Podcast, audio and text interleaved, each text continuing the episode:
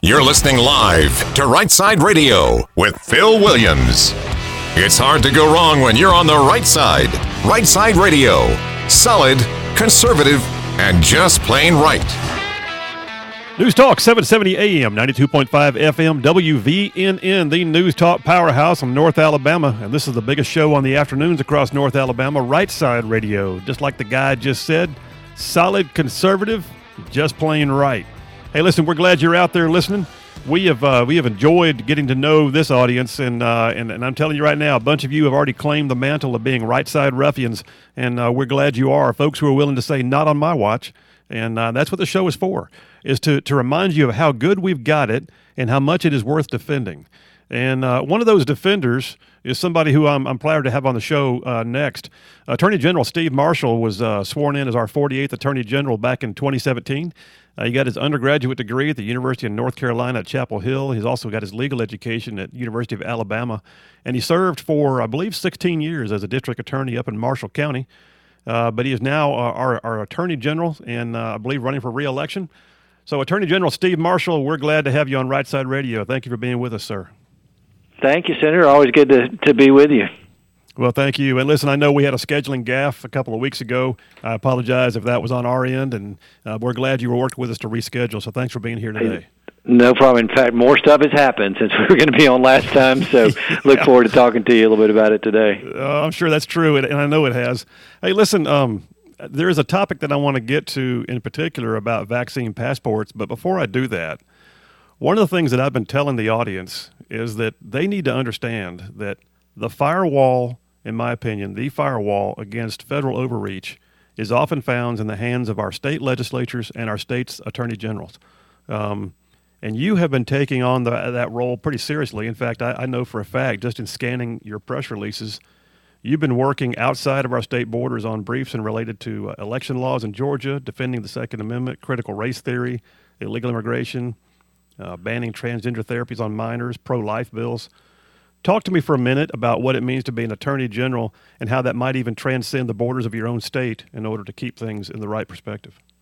No, Phil, that's a great question. Only because you know I get that question from time to time about why is it that we care to, for example, lead the brief for South Carolina to support their fetal heartbeat bill when that's obviously not something that directly impacts us in Alabama. And what I share is that you know not only should we be concerned about kind of what goes on in our borders and what our legislature is doing and the litigation here, being involved in discussions about criminal justice issues and making sure that individuals are safe.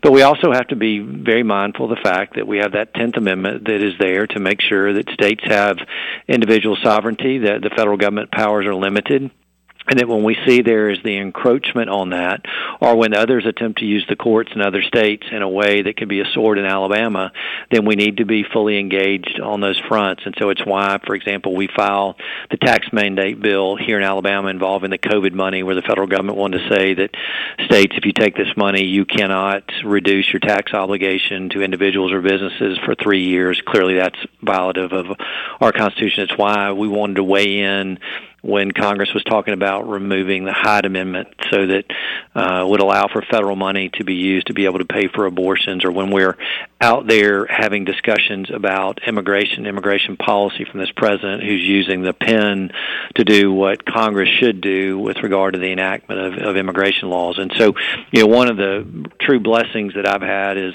for my colleagues to trust me to coordinate uh, policy issues across the country uh, on a variety of issues and allow for the the collective resources of our offices uh, to be able to weigh in in a way that we hold the Biden administration accountable. I, I think if you talk to former Trump administration officials, they would tell you that the greatest frustration they had in being able to implement a conservative common sense agenda uh, was the fights they had with ACLU, with the SPLC, and as well as Democratic AGs in various courts around the country. And it's why the efforts of the Trump administration to stock our judiciary with conservative rule of law jurists is so critical because these fights are still going to go on. It's just now we're the aggressive parties in being able to bring the fight to this administration.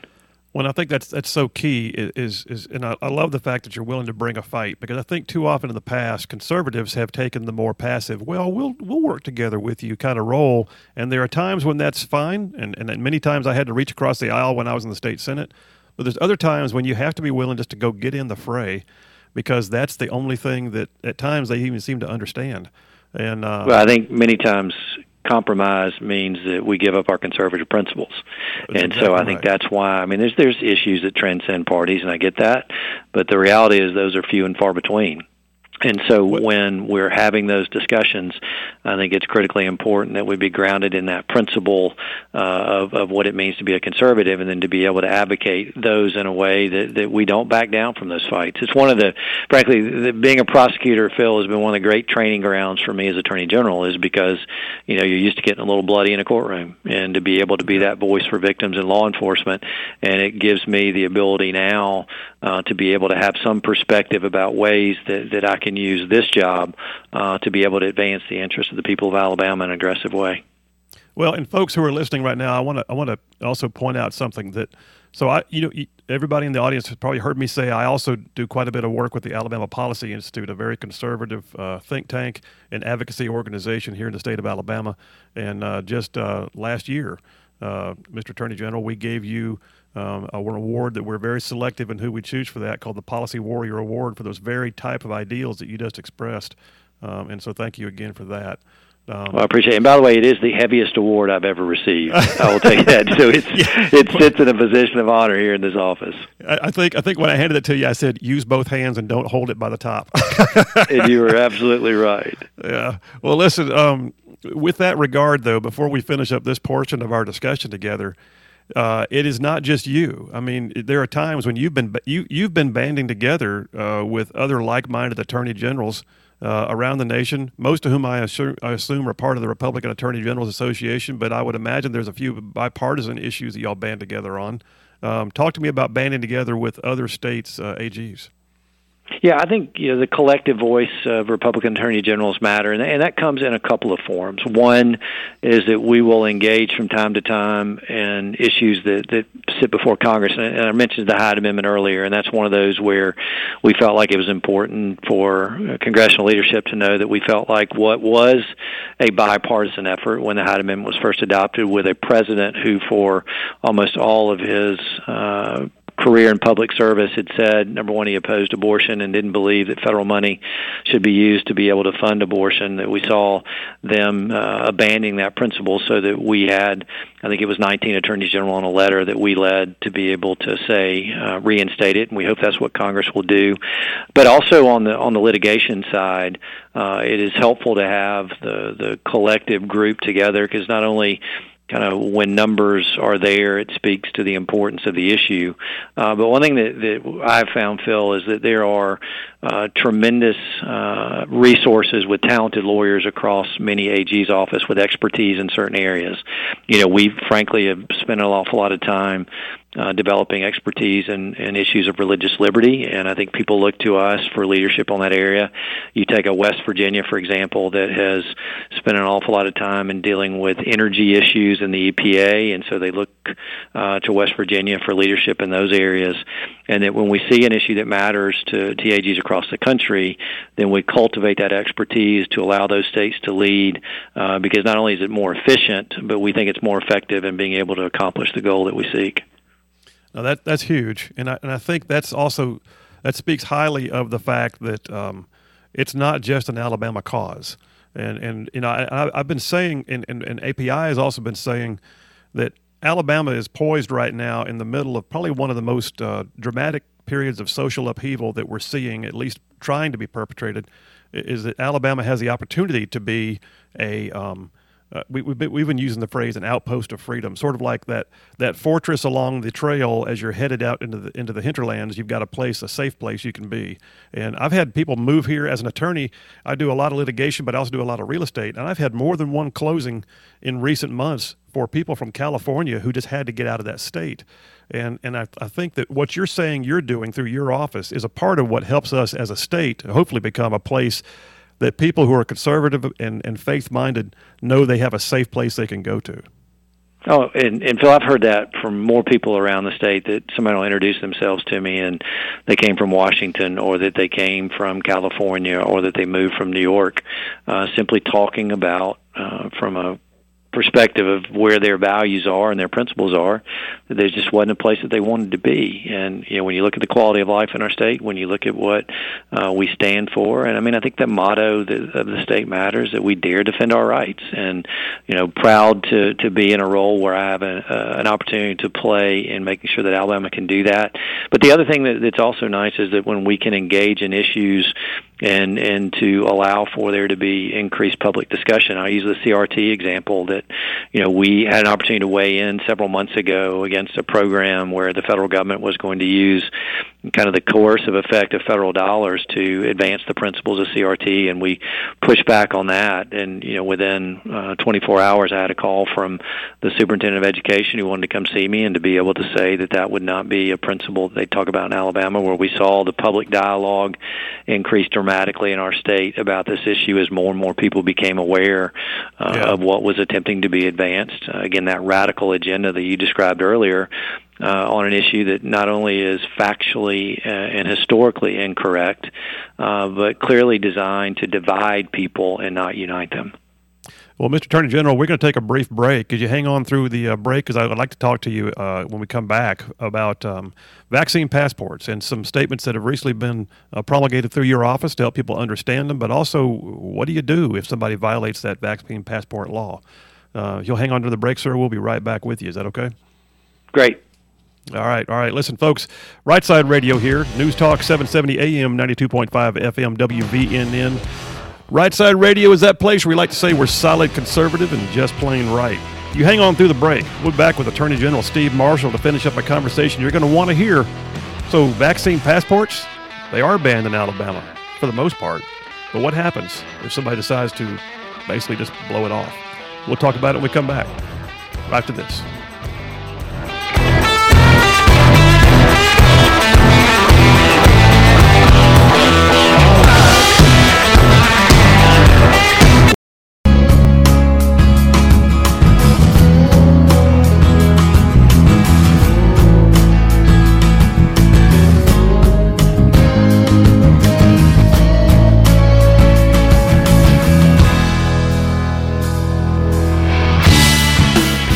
News Talk 770 AM 92.5 FM WVNN, the News Talk powerhouse in North Alabama, and the biggest show across North Alabama in the afternoons is this one, Right Side Radio. I'm your host, Phil Williams, solid conservative and just plain right.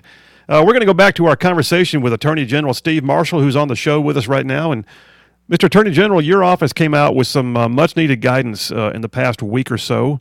Uh, that related directly almost uh, to, well, not almost, but did relate directly to a story that actually broke here on Right Side Radio. Um, your particular uh, uh, memorandum that came out dealt with the issue of vaccine passports and the application of Senate Bill 267, which was passed in the last legislative session. Institutions of education, in particular, private and public, cannot inquire as to vaccine status, nor can they deny services uh, for or education uh, based on vaccination. And yet, in this particular case, Birmingham Southern, the story we broke, is charging $500 extra for your education if you cannot prove your vaccination status, which your office said would be a violation of the law because it could form a constructive barrier to attendance. Now, there's my long monologue. My question for you is what are the teeth in that? Is there an enforcement policy or a penalty? I mean, what, what do you foresee here? Yeah, we'll go back and talk a little bit about the act itself. Is it clearly stated what was the public policy for the state of Alabama relating to this issue of whether it be public business, I mean, public entities like local or state government, whether it be private business or educational institutions, whether or not they could require in any way proof of vaccination status. And uh, except for the limited exception in education about what has been historically required for vaccination, uh, what the Alabama legislature decided and the governor signed was that, that we should not. And so it sort of begs the question, which you described, is what's next when we see the violation?